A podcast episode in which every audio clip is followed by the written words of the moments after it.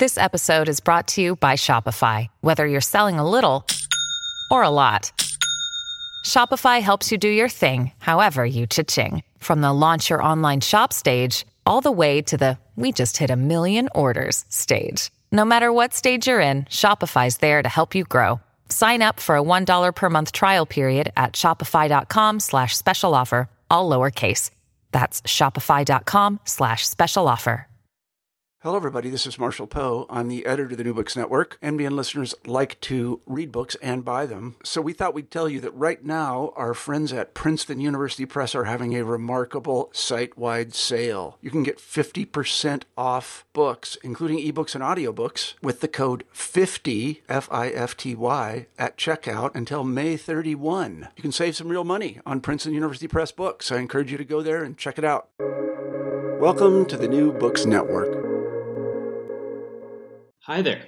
Welcome to the New Books in Medicine channel. We're a channel on the New Books Network. My name is Alec Kesu, and I'm very fortunate to have Arleen Tuchman as a guest on our program today. Dr. Tuchman is the Nelson O. Tyrone Jr. Chair in History at Vanderbilt University, and today we'll be discussing her new book, Diabetes A History of Race and Disease, published in 2020 by Yale University Press. In this work, Dr. Tuchman traces the cultural history of diabetes as it took on associations with various racial groups and sociologic connotations over the past uh, several centuries. Dr. Tuchman, thank you so much for joining us today. Uh, thank you for having me. I'm really delighted to be here. To start off, could you tell us a bit about your background and how you came to be interested in studying the history of science, medicine, and disease? Uh, yeah, I'd be happy to. Um, I was a uh, biology major. Oh, here we go. Um, I was a biology major in college. I went to a very tiny college in southern Vermont, Marlboro College. Uh, it actually just closed, I'm sad to say. Um, so I was uh, pre and um, uh, it, this was in the 70s and um, Watergate was happening. I became very interested in history and uh, ended up becoming interested in the history of science and uh, history of medicine. And um, I just started thinking that maybe medical school wasn't for me. So uh, I studied uh, history of biology, history of Darwinism, uh, and that just got me interested in uh, graduate school. Um, so I went to graduate school, University of Wisconsin, and uh, was starting out in the history of biology. And to be honest, there was fellowship money for people who were doing history of medicine. So I switched my topic just a little bit. And uh, when I was hired at uh, Vanderbilt University in 1986, I was hired as an historian of science. Uh, but the students were very interested in history of medicine, and I started developing classes in that. And so I, I would say that it's through my teaching that I um, really uh, started diving into the history of medicine. And I suppose since I was pre med, that in some ways you could say it took me back to my first love. Right. I, I, it's interesting to hear that you started off as pre med. Do you, um, to what extent do you view kind of the scientific uh, kind of mindset figuring into your um, kind of the, the skills required to be a historian? Well, it's definitely uh, good to be comfortable with the science, uh, not to feel as though I need to um, run away from it or that I'll never understand it. But since my training began in the history of science and the history of medicine, I'm far more interested in um, what people in the past named or labeled science. So, why do certain ways of knowing get the label of science and therefore uh, become privileged? Um, so, I I tend to look much more at the meanings ascribed to the claim that someone is scientific. But it certainly helps to uh, feel comfortable with the scientific concepts themselves. How did you uh, become interested, you know, in particular in writing about the history of diabetes and race? Well, it, it started with an interest in uh, the history of diabetes. So I was finishing up my second book and thinking about what I would want to do next. And again, because of my teaching uh, in the history of medicine, I had become very interested in the history of disease. And um, fortuitously, my dad, who uh, had been di- uh, diagnosed with diabetes in his mid 60s, uh, fortuitously, he was moving to Nashville right about uh, that time. And I just thought how interesting it would be to write about the history of diabetes. The interesting thing about my dad's case is that he was initially misdiagnosed, which is interesting to think about how this happened. Uh, he was in his mid 60s, a very round man, um, a short, round man, a bit overweight. And when he went to his doctor, his doctor just assumed, once he decided that my dad had diabetes, he just assumed that he had what we now call type 2 diabetes.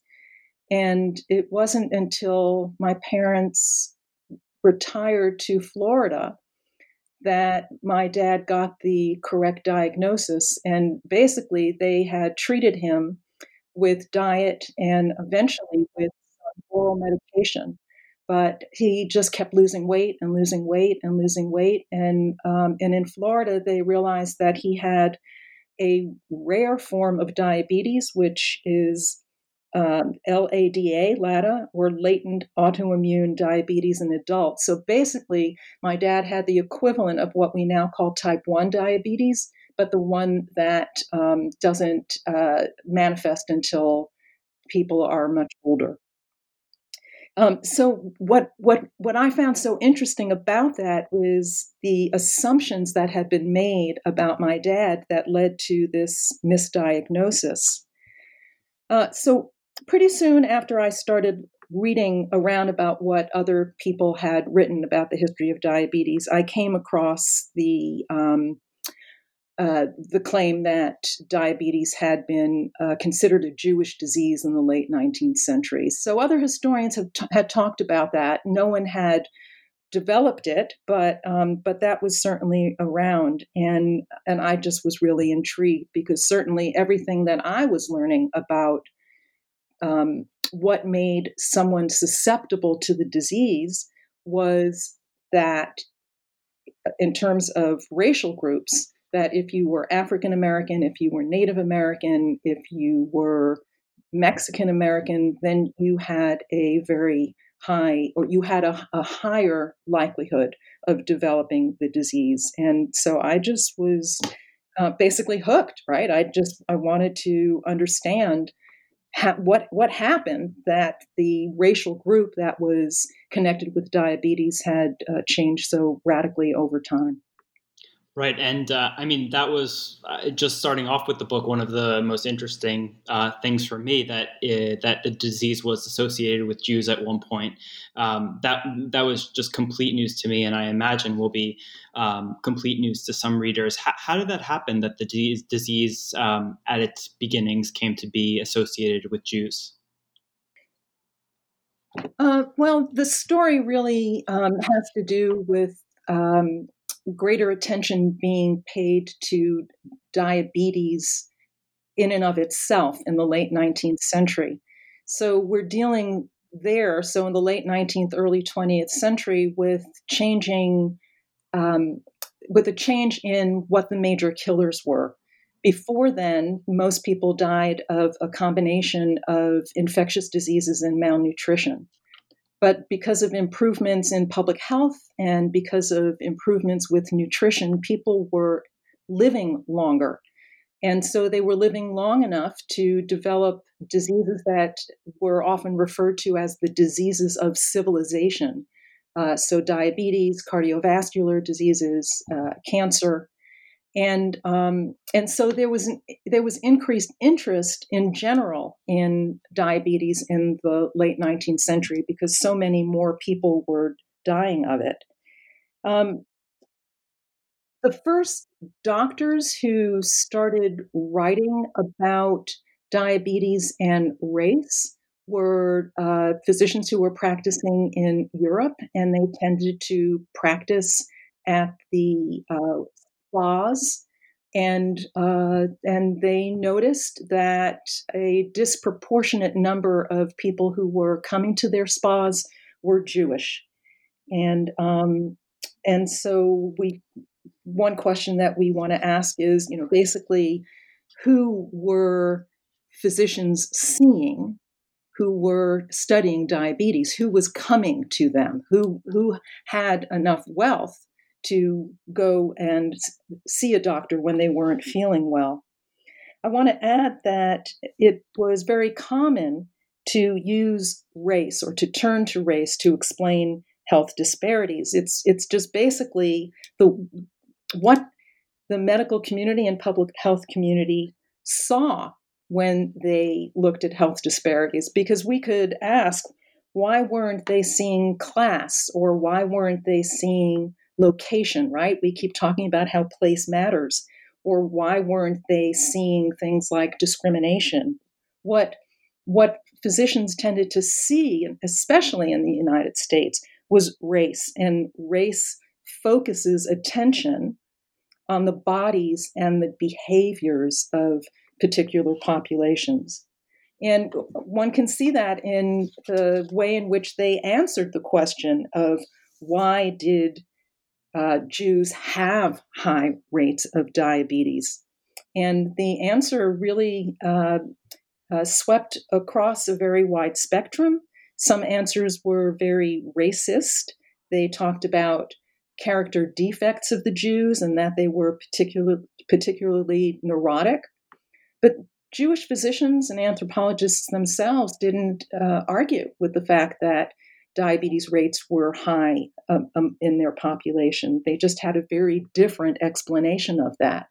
And they claimed that it was because of millennia of discrimination that had made their nervous systems extremely labile and um, so Jews were the most nervous of all people. And uh, diabetes at the time was considered to be a, a disease of the nervous system. I'm curious how we can apply um, this. You know, there, there's some kind of, to some extent, there's a there's a failure going on here to, um, you know, to understand some of the underlying issues. For example, um, you know, socioeconomic status might be a much more important indicator than race. Um, you know, however, this is race is something that's certainly considered in medicine today. Um, you know, coming up with a diagnosis um, is a process of understanding to some extent what diseases are going to be most likely in the particular patient population um, that the, the particular patient that you're looking at uh, falls into. How, how do we balance kind of that the usefulness that race can provide in um, in helping a doctor come to a diagnosis uh, with kind of some of the harmful um, at, um, byproducts of that that you mentioned? Yeah, um, I, I actually don't know how useful it is as long as by race, what is understood is that there's something about the biology of this population. It's just so problematic. And um, so um, I know that there's a big debate in medicine today about the usefulness of race. And, and I happen to fall in the camp that thinks that race blinds us far more than it helps us. Um, if when we talk about race, we mean we would mean racism, then I would feel very differently about that. But um, the there are so many assumptions that, I mean, just even how we divide up people into particular racial groups. And there are, I mean, for such a long time, we've been, people have, we've been aware that people are multiracial, but especially now, And so, how do you decide that someone who is in your office is African American and, and, and not white? Well, you can talk about self identity, but that doesn't mean that biologically they are clearly in one population.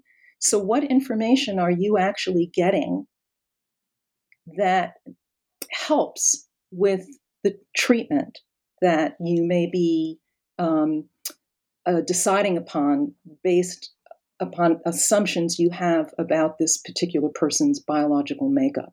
I just find it to be extremely problematic. And there has been uh, a, a, lot of dissent around um, uh, pharmaceuticals that are directed toward particular racial groups. And, um, and, and, and for, for, for my taste, they've been pretty well debunked.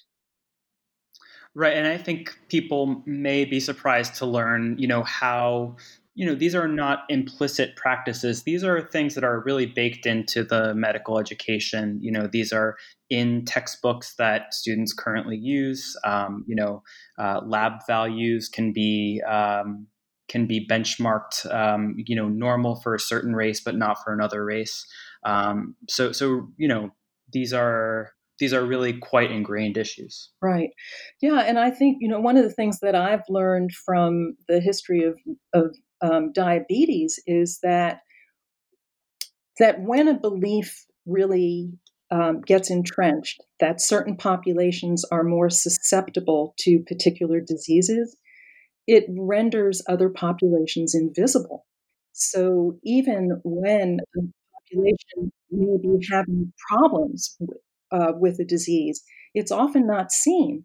Um, and a, a, a, classic example of this is that the belief was so strong in the first half of the 20th century, as you and I have already discussed, that the um, populations most susceptible to diabetes were what whites in general, and then Jews in particular. That when uh, a handful of physicians who were working in African American communities and were noticing and writing about increasing rates of diabetes in the populations with whom they were working. Eh, eh, it just never gained any traction. So you can keep reading in the textbooks at the time that diabetes does is not a problem in African American communities. It's not a problem in African American communities, even though I was able to find articles that physicians were publishing who tended to work in um, uh, in uh, hospitals and clinics that were affiliated with universities like Johns Hopkins or uh, Tulane, and um, and and no one saw it. And then the the whole logic behind or that that reinforced not seeing it was so squarely in um, embedded in the scientific racist claims of the past. So, as I mentioned, uh, diabetes was considered to be a nervous disease, and the explanation for why Jews had such a high susceptibility was because they were the most nervous. But to be nervous was, or to have an advanced nervous system was a sign that you were more evolved. I mean, in a very strict Darwinian sense. And so physicians would say, we don't see diabetes among African Americans because their nervous systems are not developed enough for them to have this disease. And that was, uh, one also saw that belief expressed in, in um, claims that uh, African Americans didn't feel as much pain. And there's a lot of work in the history of medicine on the consequences of that conviction that you don't need to give or didn't need to give uh, anesthetics to African Americans because they just biologically were not as as sensitive to um, to pain. And one of the you know frightening kind of things that we can um, extrapolate that from this is you know, today we, we look back at these um, kind of assumptions that doctors were making and the the stories that they spun from their um, observations that are certainly colored by um, their biases. Um, you know, we we think, okay, today uh, we hope our, our research is much more evidence based, much more objective. Um, but you know, one, you know, the concern is uh, what assumptions are we making today that in in 50 or 100 years we're going to look back and say, you know, that was not based in science. You know, since since writing this book, have you come across um, uh, you know examples of assumptions that, that that we make today that um, looking forward 50 or 100 years uh, we may think were mistakes oh well i think that's a given right i mean um, uh, but i do want to say that um, uh, that many of the beliefs we can even say most of the beliefs that we have today in medicine are more evidence-based than they were in the past um, there are more rigorous um, tools that are used. Statistics have has just become a lot more sophisticated. There's also a far more diverse population um, represented in our scientific and medical communities, and um, and so there's more robust discussions going on and debates, and um, a lot many more challenges. And um, so uh, I definitely want to uh, say that I see changes having happened. Um, that said, and, and I'm just going to stick with diabetes for coherence, but um, one of the um, reasons why I find it so disturbing that um, our focus is continues to be on race when we look at health disparities with diabetes is that the rates among poor whites, for example, living in Appalachia, are um, extremely high and um, and almost as high as among African Americans. And when we read about um, what what are the risk factors right? So usually with with diabetes, the first risk factor is um, is often obesity, and um, and then very quickly, where one one gets to how race is a risk factor.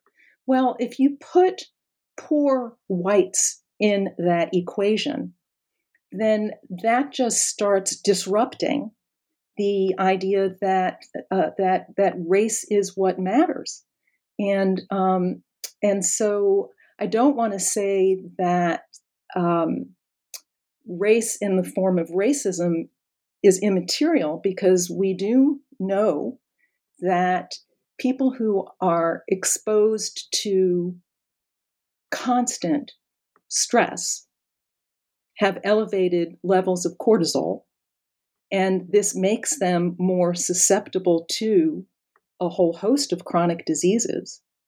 So, from that perspective, we could say that the color of one's skin may be a risk factor, but it's because of the chronic stress. It's not because of um, something inherent in their biology that has persisted over um, uh, centuries and, and millennia.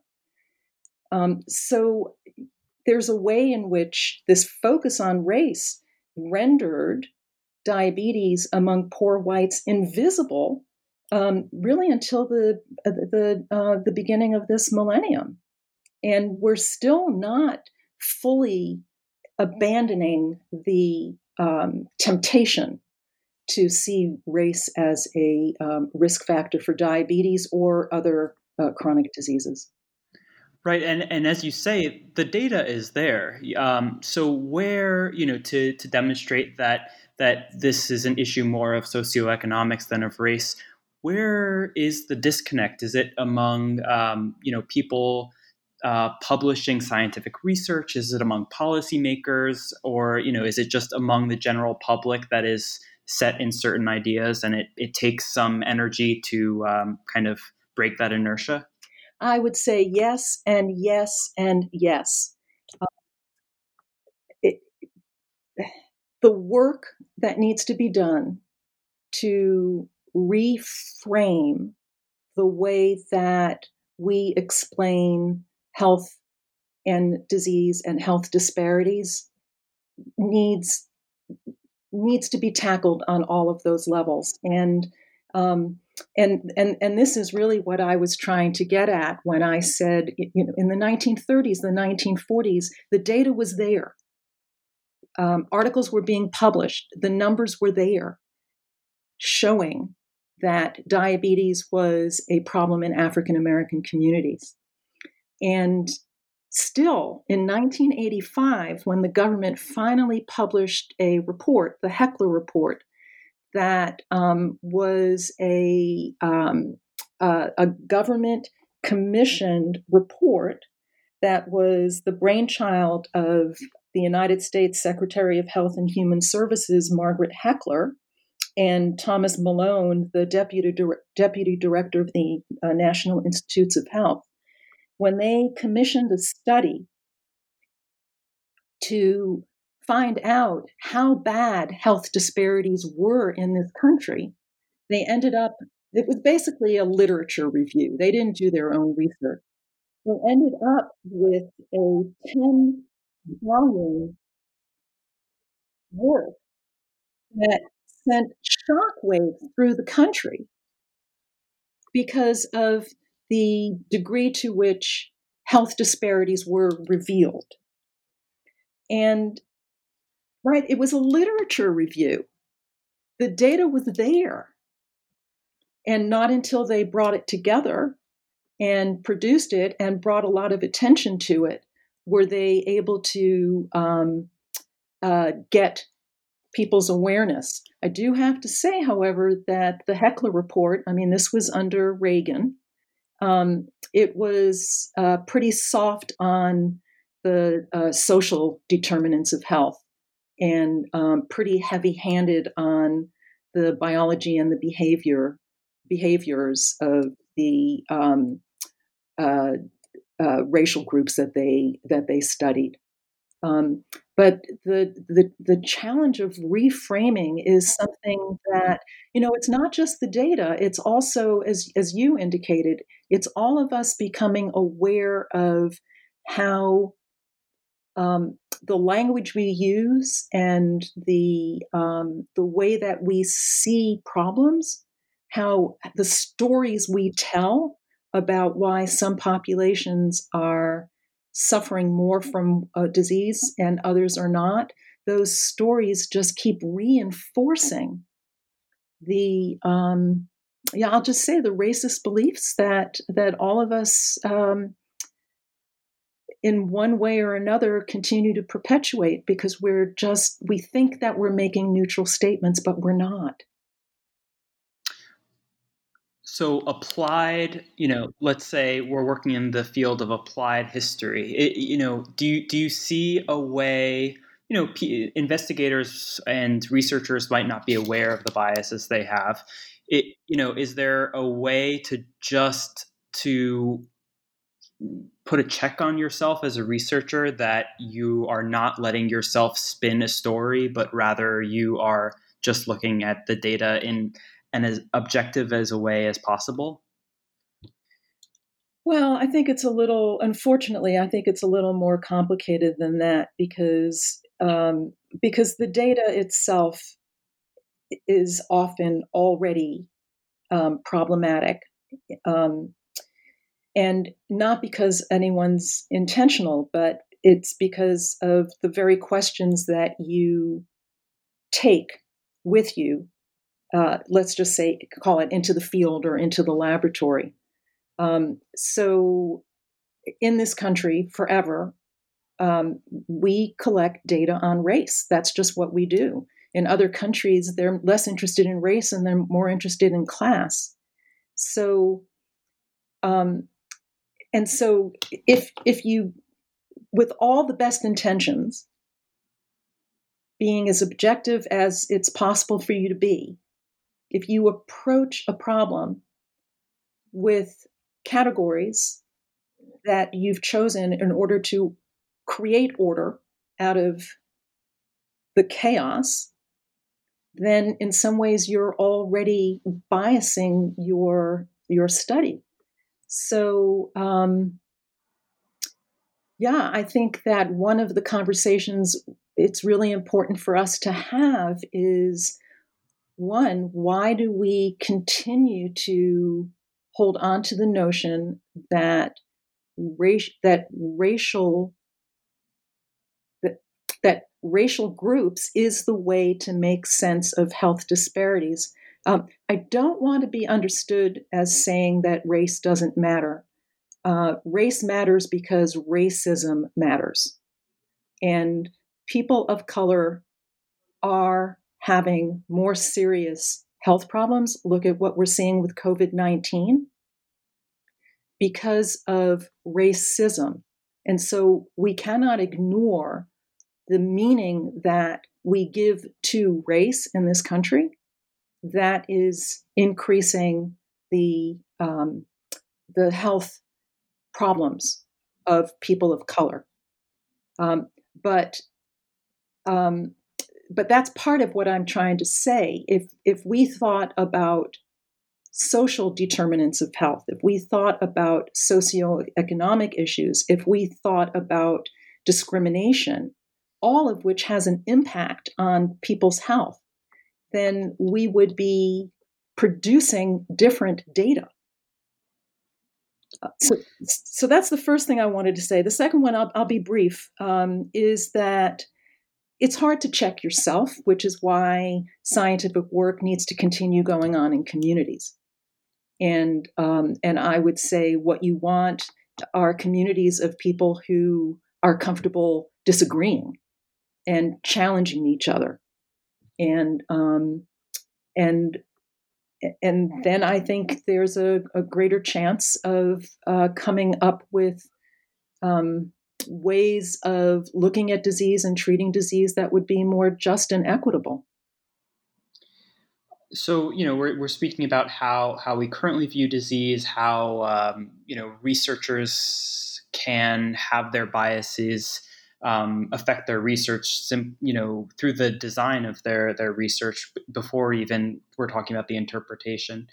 Um, one, um, I would say, the major um, person uh, or figure in, in the book um, in terms of I, I, would say the person who may have had the most um, impact on how we view diabetes today might be um, Elliot John, uh, Joslin. Could you uh, could you speak a, a little bit about um, kind of how he helped shape our current view, uh, who he was, and how he shaped our view of of diabetes? Sure. Um, so, um, Joslin was a physician who practiced in Boston. Um, he was part of the Boston elite. He uh, went to Yale as an undergraduate. He went to Harvard Medical School.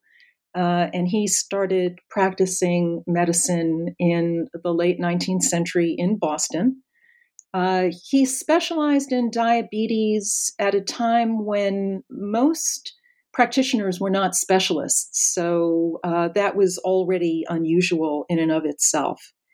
And um, and then he ended up uh, publishing a textbook that became the standard textbook in um, for uh, diabetes. It was called The Treatment of Diabetes Mellitus.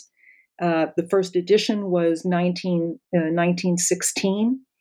Uh, uh, he based that first edition on his experience with the patients he had seen. And by 1916, he was able to draw on 1,000 cases. He also was a voracious reader. He had very strong connections with uh, physicians and scientists in Europe. He traveled there a lot. And uh, his textbook became the standard text by the time of his death in 1962. It had gone through 10 editions, and it continued after his death. Um, so he greatly influenced how the medical field viewed uh, diabetes, and um, everyone cited him. And uh, and he was really one of the primary uh, um, reasons why, uh, or at least the person that um, that everyone cited when they would repeat the claim that diabetes was a um, disease that affected Jews more than uh, anyone else. um, anyone who wrote it would always say, as Joslin said, as Joslin said, as Joslin said. Um, he did not believe that uh, Jews had a high rate because of anything um, about their biology. He thought it was because, as he said, that they're, they're, they have diabetes because they're fat. And um, he was a firm believer that um, anyone could control their diabetes if they wanted to. Um, so uh, I don't know. Is there anything else that you would like me to say uh, about him? Um, well, no. I mean, you you just bring up a point. Um, you know, he he uses the word fat um, to describe why people get diabetes rather than um, any you know being associated with any particular race. Even though, you know, as you say, people people coming after Joslin cited him for for this idea that um, diabetes is associated with race. I'm curious uh, to what degree you know you, you never bring up the idea of quote fat shaming in your book but i think it's a concept that's you know implicit throughout. How do you how do you see the perception of fat people um, or fatness um, tracking with the uh, perceptions of diabetes over time? Yeah so um, i um, yeah, so fat shaming is a very uh, important part of the story, and um, and and and Joslin was a um, he was a fat shamer. He uh, he had no problem, and other physicians had no problem saying that um, you should shame your uh, patients who have diabetes into losing weight. Um, and um, uh, and and and that has been a problem uh, with the treatment of, of diabetes since then. Um, and I would say that obesity is also a. I mean, it is now. It wasn't considered a disease when uh, Joslin was writing. It was something that was considered to be um, a descriptor of somebody's size and um, and the uh, so the, the, the link between obesity and diabetes was was very tight, and uh, but it's not until I, am pretty sure it's the 1980s that uh, the term diabesity was uh, was coined that equated the two, and um, and uh, there's a, a, a, lot of work, as you uh, um, clearly know on the problems with fat shaming and with assuming that uh, obesity is something that is totally under someone's control. And also with the assumption that um, if you are obese, that you are necessarily unhealthy. I mean, there are um, there are, there are lots of of people who are overweight and fat who are healthy, um, if we keep it focused on diabetes, there are the majority of people who are fat are, do not have diabetes. And there are people, even with type 2 diabetes, who are not fat. So that whole equation is extremely problematic. And the fat shaming, as, as you've mentioned, is um, also something that people with diabetes experience when they're in the clinical setting that they're shamed for having the condition because the assumption is that if they would just lose weight, then uh, this would not be a problem. And it just points again to this idea that, you know, a number of people looking at the exact same situation can spin a different story around it. So, you know, earlier on, we, we can diabetes it's the exact same disease we can we can paint it as one in which the patients are, are victims um, of um, you know com- coming to this new country and there's all this food around versus you know it's their fault that they have this disease um, so it can teach us lessons about how you know to to make us realize that we are deciding to assign these connotations to certain diseases. It, it, it's not. Um, it it doesn't just fall out of the heavens. Right. Exactly. Um, can you talk about um, the thrifty gene hypothesis and how that related um, to the perception of diabetes uh, being associated with Native Americans? Sure. Um, so, so let me just also say quickly that um, the the way that I have structured my book is that each chapter is a different racial population that was considered to be most likely to develop diabetes, to have the highest risk of developing di- diabetes. And I trace how that changed over time.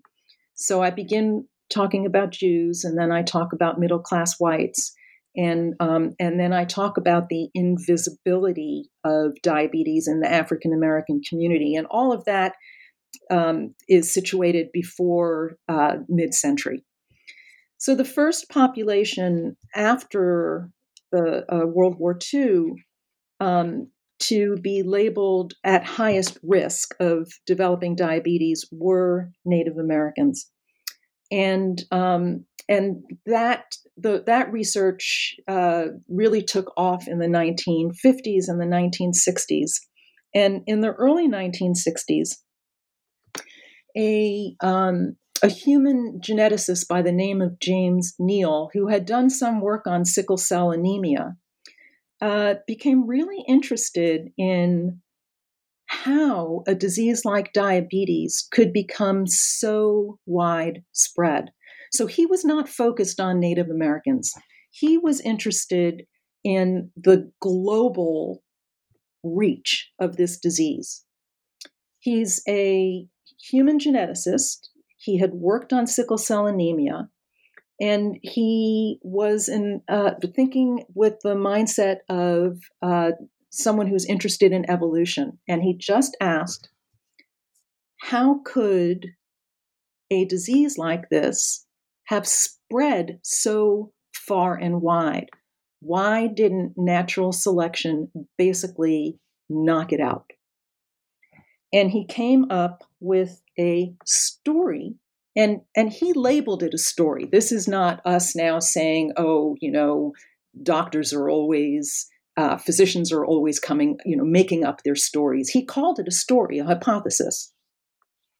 He said let's imagine a gene a thrifty gene that would have made it possible for early humans who were constantly constantly subjected to alternating periods of feast and famine.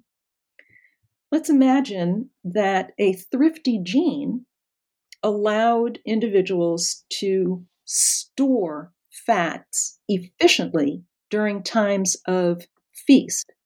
So when they ended up in a period of famine, they had a lot of fat to carry them through they would have survived. And so he came up with the thrifty gene hypothesis.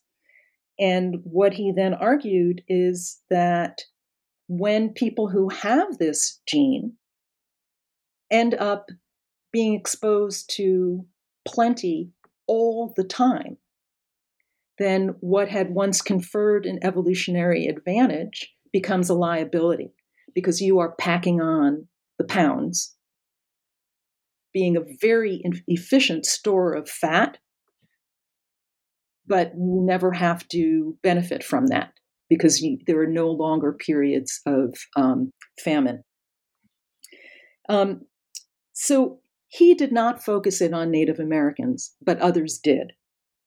And um, and what ended up coming out of that was this notion that indigenous communities, because this was not only applied to um, uh, Native Americans, it was applied to um, Native peoples in other um, uh, places as well, like Australia. And um, it the form it ended up taking was that their bodies were basically still like bodies of early humans.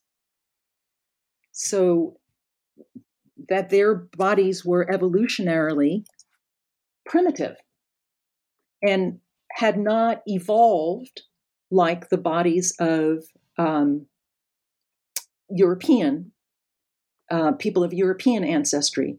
Their bodies had not evolved to match modern times. And, um, and so they were out of step, right? This is uh, Jared Diamond's whole um, uh, argument, although he wasn't the first.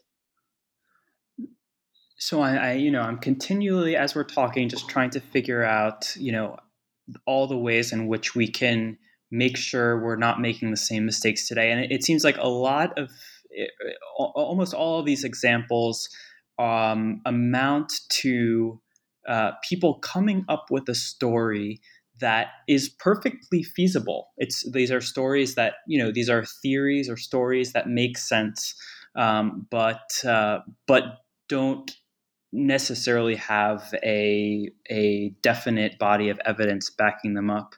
Um, I I hope that you know this is something that we're better at today at at um, you know maybe even in reviewers um, looking at uh, scientific articles, kind of being on the lookout for making sure that um, that the investigators are not, um, you know, uh, allowing them to run themselves to run free, um, spinning their own story, but rather um, making sure that um, that the observations are are shaping the story. Yeah, and, and I think that we are. Um, I, I think that this is a reason why it's so important for us to have robust conversations and debates about um, scientific ideas. And um, and you know, again, I think it's really important to emphasize that these aren't stories that are willy nilly. Um, they they do make sense of the data. It's just as you're also indicating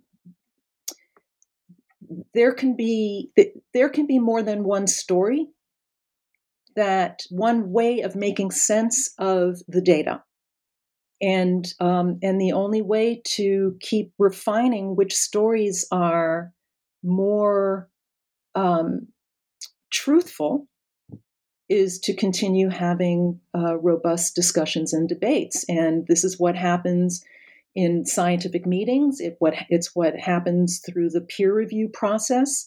It's what happens in public spaces, um, and it's it's why um, public discourse is just so critically important.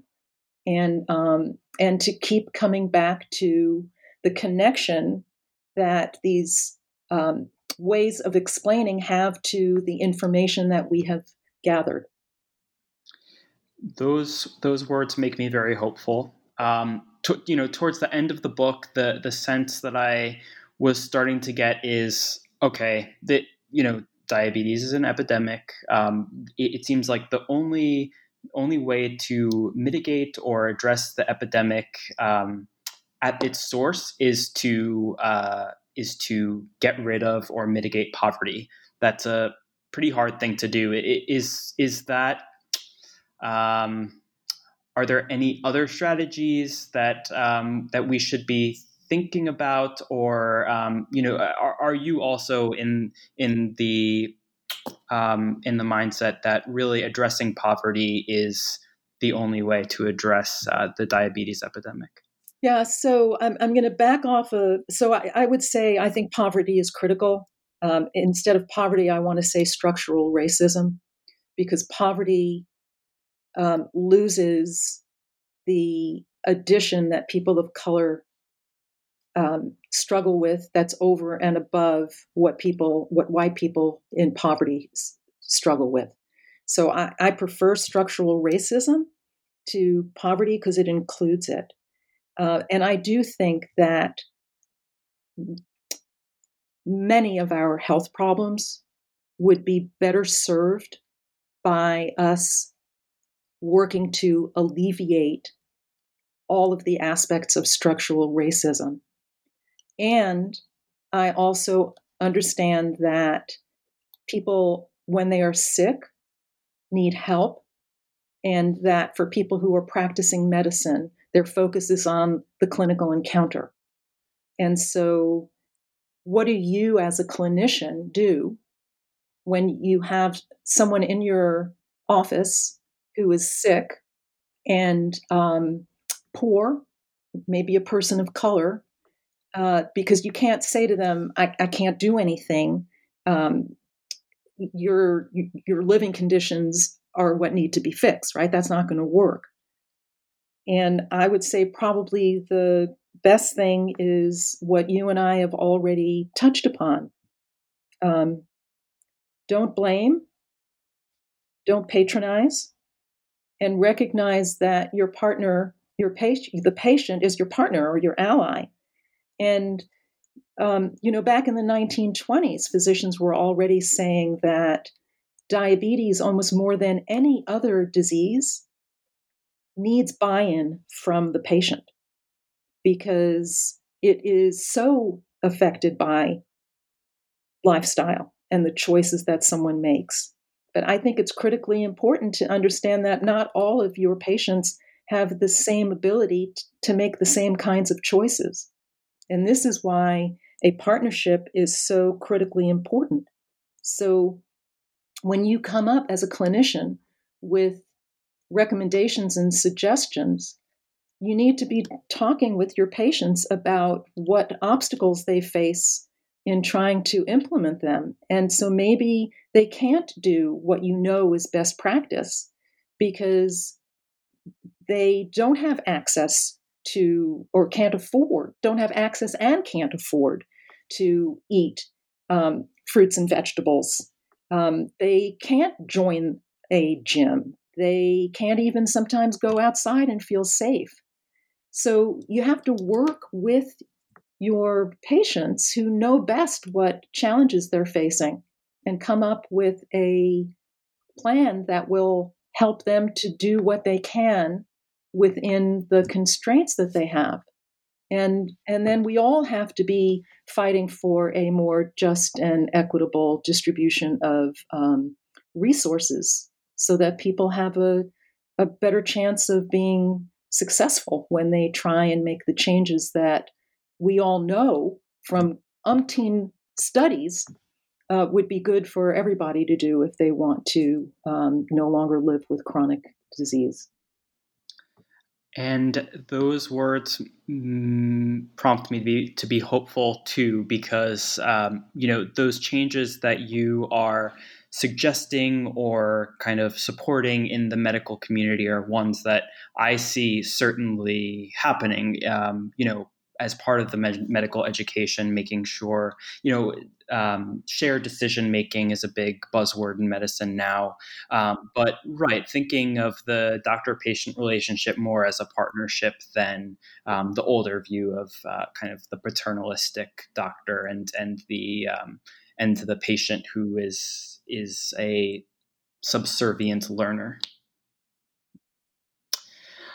Um, Dr. Tuchman, um, before we wrap up, I'd love to ask you what you're working on now and what's up next for you.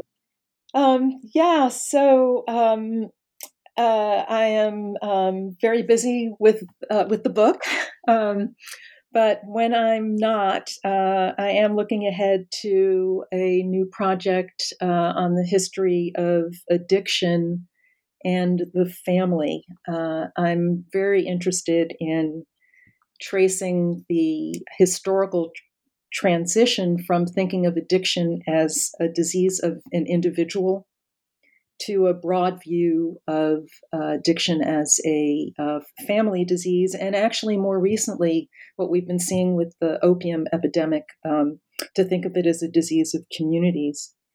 So um, I want to know, like, when did the idea that families of addicts needed treatment in their own right, when did that take hold? And I'm interested in the racial and class dimensions of that development. Um, you know, how was the family imagined as um, this idea uh, took off of um, addiction being a family disease?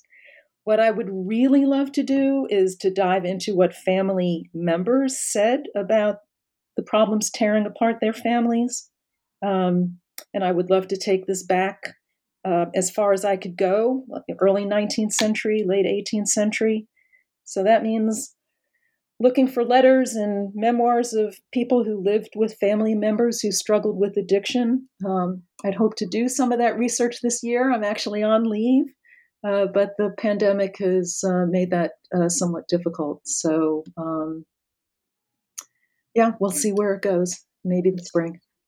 Well, this uh, this is all very exciting. I, I mean, diabetes. There, there aren't much bigger epidemics. Um, you know, addiction that one of the largest epidemics uh, in our country. Also, um, such uh, exciting and and timely work.